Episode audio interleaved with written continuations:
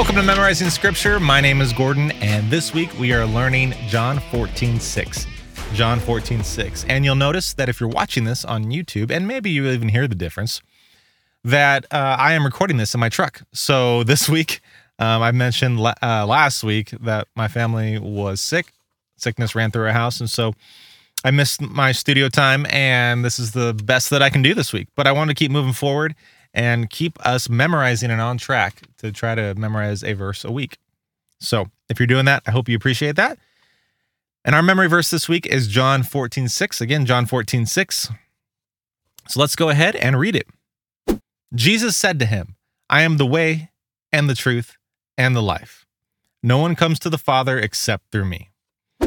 Okay, so yesterday we started some context and we jumped in in chapter 13, at the end of chapter 13, when Jesus is at the Last Supper and he's saying all these things, these astonishing things. He's saying, Someone's going to betray me. You can't go with me uh, to where I'm going. He tells the disciples all these things. And, and by the end of it, their jaw is probably dropped. They probably have no idea what Jesus is talking about. In fact, it even said that during that conversation, they were still arguing on who was going to be the greatest in the kingdom. They still think Jesus came in on that donkey's colt. And that was his way to begin his reign, to overthrow Rome and to lead the Jewish people into the land of the promised land, for really, I guess, in a way. So, but here, here we go to jump into chapter 14. So, again, we leave the disciples here with their jaw dropped, and Peter says, I'm never going to betray you, God. And Jesus says, Before the rooster crows, you're going to have just betrayed me three times. And he looks at them.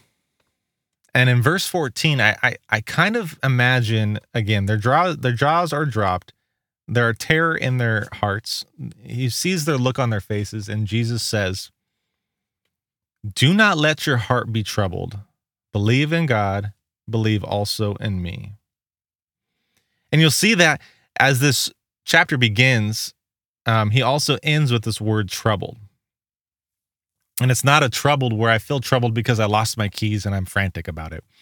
This word trouble, tarasso, in the Greek, it means disturbed or frightened or fearful or terrified or even grieved. And the disciples thought they knew what was coming. We know that. They thought they had their security in Jesus, but what Jesus was saying was blowing their mind and they were in a panic. But Jesus, he he's all compassionate, all loving, all comfort. He knows what he's saying and he knows what the disciples are thinking. And so immediately he gives them the answer to a troubled heart. He says, "Do not let your heart be troubled." And then the answer right after that, believe in God, also believe in me. So what is the answer to a troubled heart? Jesus. Yeah, he gives it right there. Do not let your heart be troubled. Believe in God. Believe in me. And Jesus is the only one. He is the answer to this troubled heart because he is the only one who gives perfect love and perfect joy and perfect peace, perfect patience and kindness and goodness and gentleness and faithfulness and self control. He is the only one who offers eternal life. He is the only one who can defeat Satan. And he is God. And so he says, believe in God and believe in me. And right there, I mean, we could just end the podcast right there. I want to continue, but just knowing that is comforting or not. When our hearts are troubled, when we feel anxious, there's no secret magic formula. Jesus is the answer.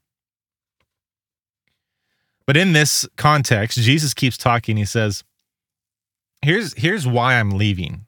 We just talked about in chapter 13, Jesus said he's going to leave, the disciples can't follow. And he says, Here's why I'm leaving. Because in my father's house, this is verse two, in my father's house, there are many dwelling places. If it were not so, I would have not, I would have told you. For I go to prepare a place for you.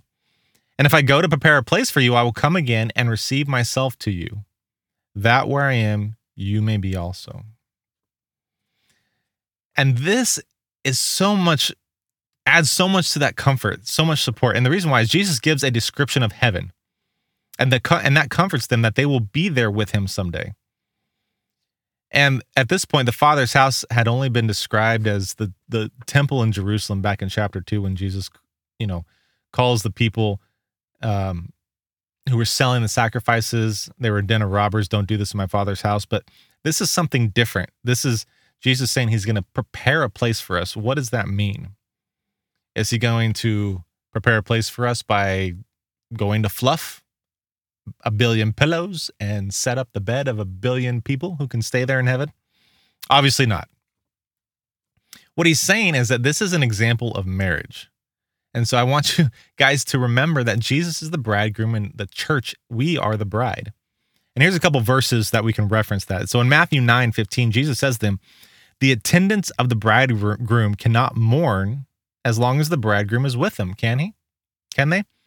But days will come when the bridegroom is taken away from them, and then they will fast. John 3:29 says, "He who has the bride is the bridegroom.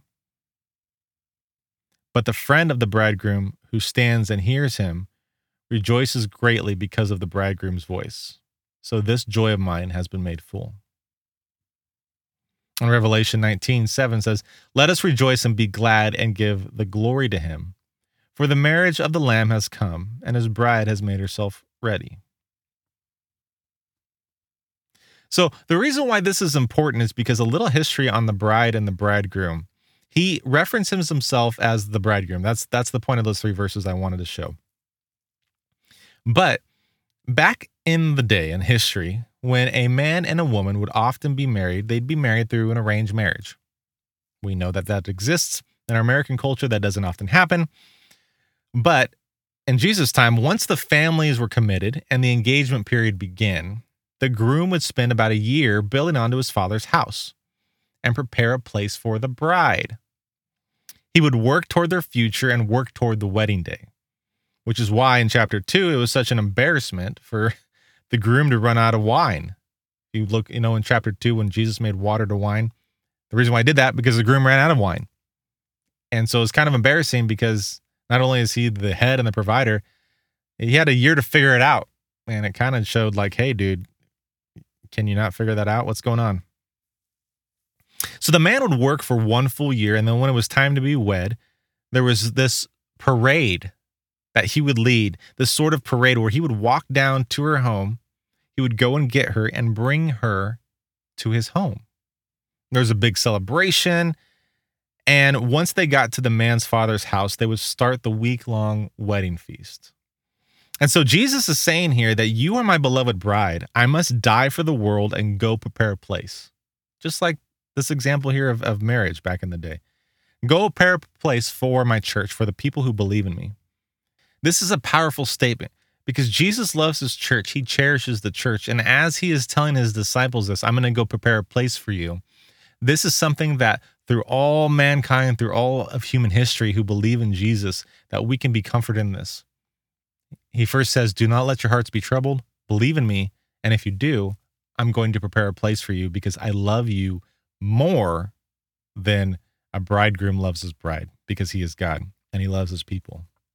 So it's comforting to know that the all powerful, mighty God desires for us to be with him, that he's preparing for that day. He doesn't know when the day is, God knows the day, but he's preparing for us that day. And, and again, that leads us to our memory verse that He is the only way and He is the best way and the most loving way. And so, by using this example of a bride and a bridegroom again, we can just be comforted in knowing that Jesus loves us that much and He's going to prepare heaven for us in advance. And so, He instilled marriage, He created marriage, He uses marriage as an example, and then we get to enjoy marriage here as God created it. And so that that's his desire for us. And this is that's the answer to our troubled hearts. If we're like the disciples and we're anxious and the world gets in the way and, and we can't let go, we can always look to Jesus and know who he is, both today and how he interacts in our life, and both in the future when we'll spend with him eternity. So that wraps up our podcast for today. I uh, want to encourage you to continue to repeat this verse, recite it out loud, put it on your phone background, listen to our 15 to 20 second verse episode at the beginning of each week. If you wish to contact me, you can Email me directly at ideamailbag at gmail.com. That's ideamailbag at gmail.com. And remember to like, comment, subscribe, rate, and review this podcast. That takes about 10 seconds. We really appreciate that. It does help get the reach out with our show. And so let's go ahead and repeat our memory verse. I'm going to say each line twice. I want you to say the second line to help you get involved. So here we go.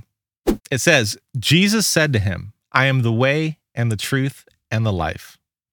Jesus said to him, I am the way and the truth and the life. No one comes to the Father except through me. No one comes to the Father except through me. All right, fantastic job this week. And until next time, continue to put on the mind of Christ.